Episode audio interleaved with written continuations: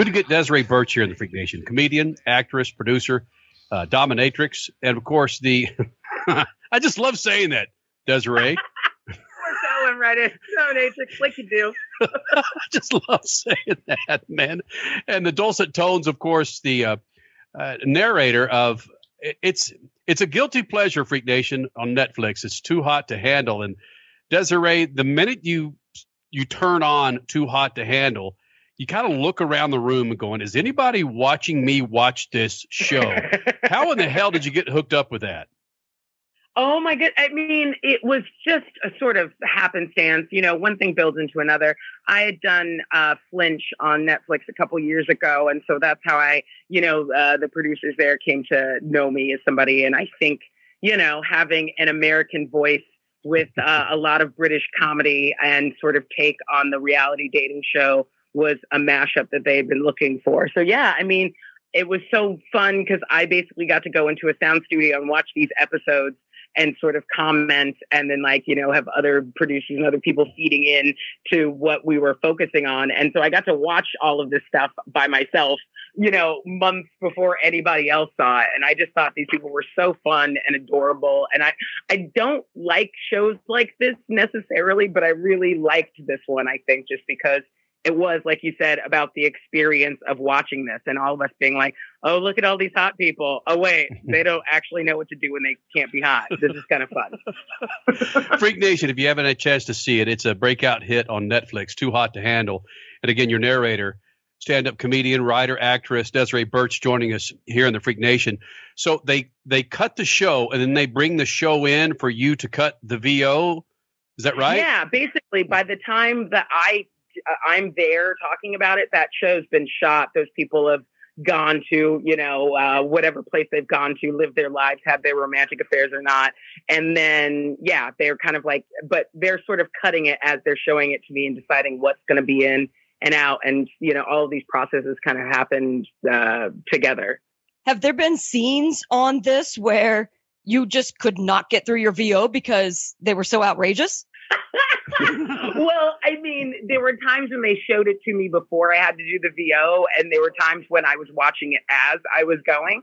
So um, there were definitely moments that took me by surprise, or just you know, or where um, like my thinking sort of matched up with exactly what the way they shot it and how they had it planned. So it was kind of um, amazing. Like, I mean, they were just things like you know, uh, Kelz, he's like, you know, a sort of like big built black dude who uh, was very much about about the money from the beginning of the show because there is a money pot that they're all playing for aside from being hot and you know doing all of these shenanigans or not right?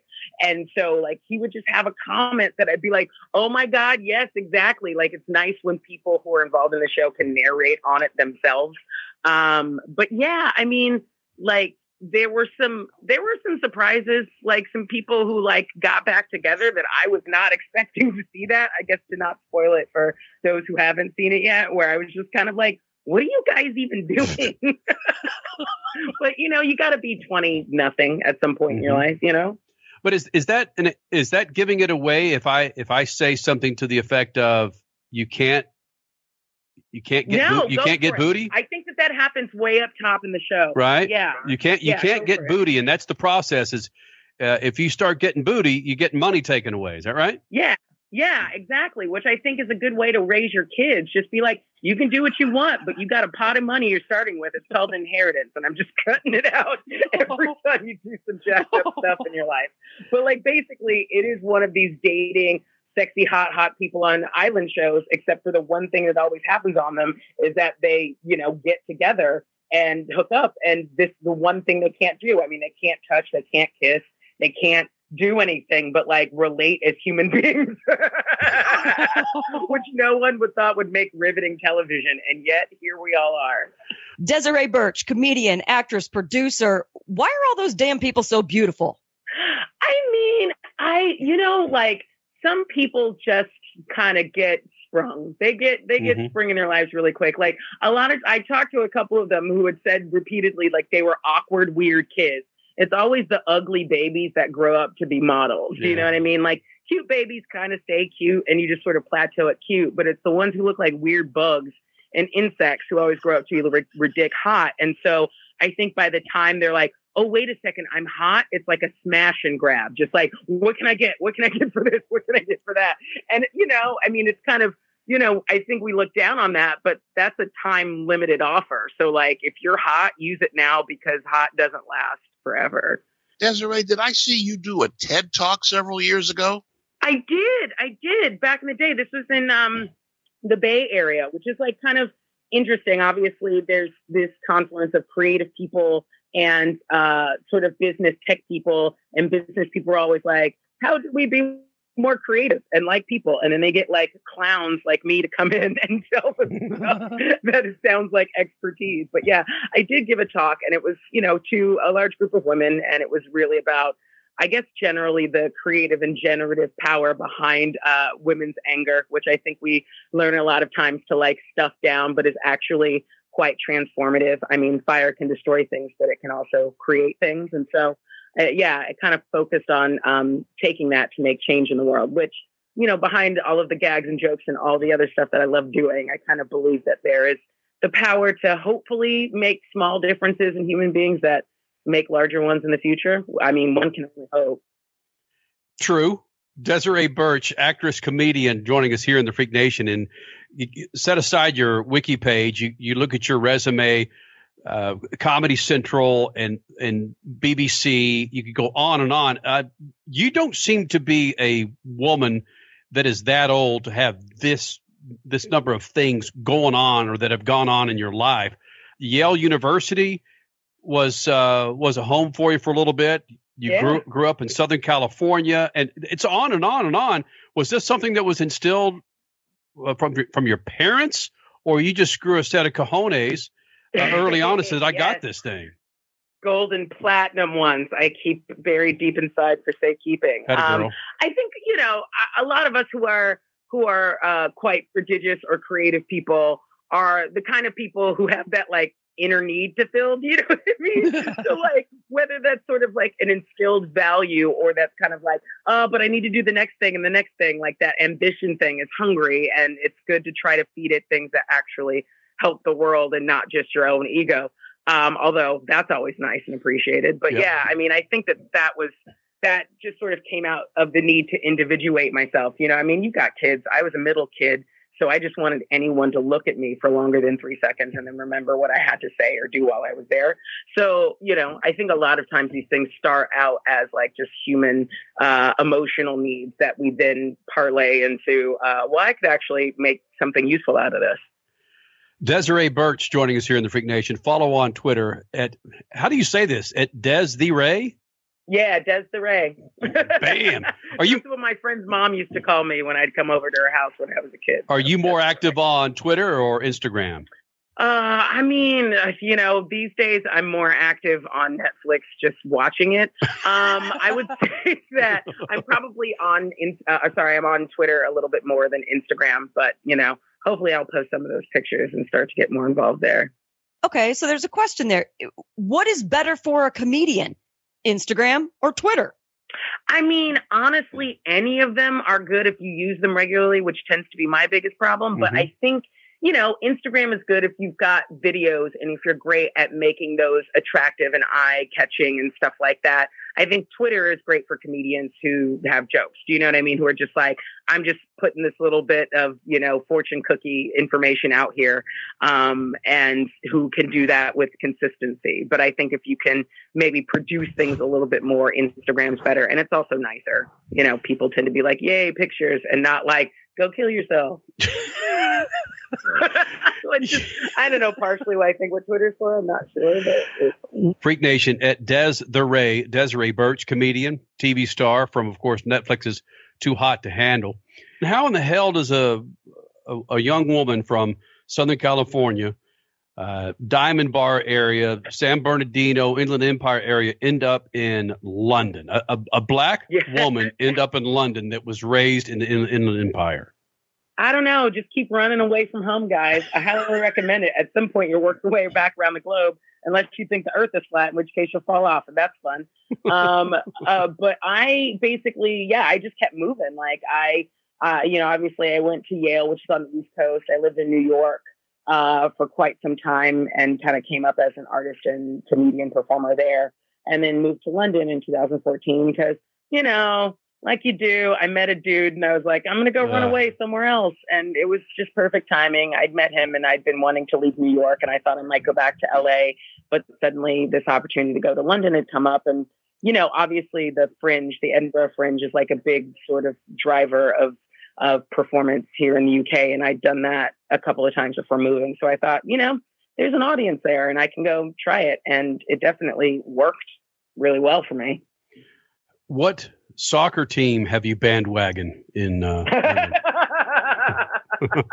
so funny. Um, I like this. Uh, I I know I'm supposed to have one. Um, I really don't. I like football um, fans scare the crap out of me because they're way more drunk. Like you know, British football fans Yes. uh, scare the crap out of me because American football fans, you know, they're passionate, but they're not as like just obliterated, wasted, and angry on a regular basis British football fans. So, like, I guess I could jump on a, you know, oh, uh, Man United or Liverpool or whatever. Um, actually, it's funny because all the people that I've dated here have been into F1, so I know more about, you know, like drivers and racers than I do about footballers. Desiree Burch comedian, actress, too hot to handle. Big Netflix hit that maybe you better, if you're going to watch it, you better watch it alone. It's pretty wild. You talked about being a Formula One fan. One of the best drivers in Formula One history is Lewis Hamilton, who's made world headlines by challenging other drivers in F1 to join him in ending racism and supporting Black Lives Matter. Do you see that conversation happening in London surrounding Lewis Hamilton and his views on Black Lives Matter? Yeah, I mean, it's obviously, I think with a lot of the recent events and protests surrounding Black Lives Matter were global, you know, everywhere, uh, including in London. And so, you know, he has been really vocal. And obviously, I think the media have been really, you know, sort of every week that there's a race talking to him about why this is important and why this is still happening and, and what he's experienced. And um, it's, it's, there, there has been more of a conversation. It's Hmm. interesting because it's a lot of people going like, so do you experience racism? And you're like, what? Um, but I think part of it has to do with obviously as Americans, it is so much a part of our country's identity because we built our class system on race and we fuse those things together very tightly. And here, class system has been, you know, the the sort of reigning thing in that, you know, there are a lot of of you know, poor, a lot of poor white people here, not in the same way that we talk about it in America. But I think that that leads a lot of people to kind of go like, well, we thought everything was fine because we don't, we're not mean and we don't necessarily say bad things.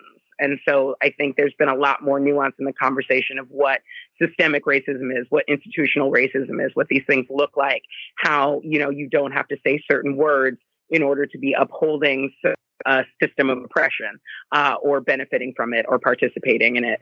Um, and yeah, I mean, there has been backlash. I think there are a lot of fans who are trying to sort of politicize it and be like, oh, they didn't take the knee. And I think that's awesome because we shouldn't be focusing on this and blah, blah, blah. But like the fact of the matter is, you know, F1 has been predominantly a white sport and the like sort of F1 as you go down, there are a lot more people of color in it, but really it is about exclusivity, money, access to all the things that allow you to be in those spaces. And so it's important for him to like be there and say, Hey, we're paying attention to this and we're going to remember that it still exists. And and you know, not everybody is going to participate that in that in the same way. I mean, some people don't kneel maybe because they disagree with it. Some people don't kneel because maybe they don't feel like it's their place to have a or don't really you know, like there are a lot of people who are from Finland or Russia or whoever, you know, other places where this may not be the biggest topic of concern. And so I wonder if it's always somebody who's like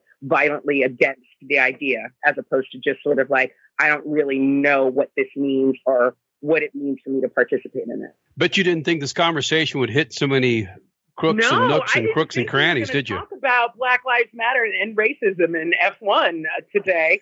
Uh, that was really dope. Um, it's it's great to be. I don't know. It's nice to be out an American outside of America. It's helped me to see wh- who we are and where I come from a lot better, and the rest of the world that I think sometimes we don't get a chance to see when we're at home because obviously we got a big country and there's a lot going on in it. But it's cool to see how other parts in the world are affected by that and do things in the same ways and differently. Desiree, thank you, sweetheart. Thank you so much. Have a good one. Take Bye. care.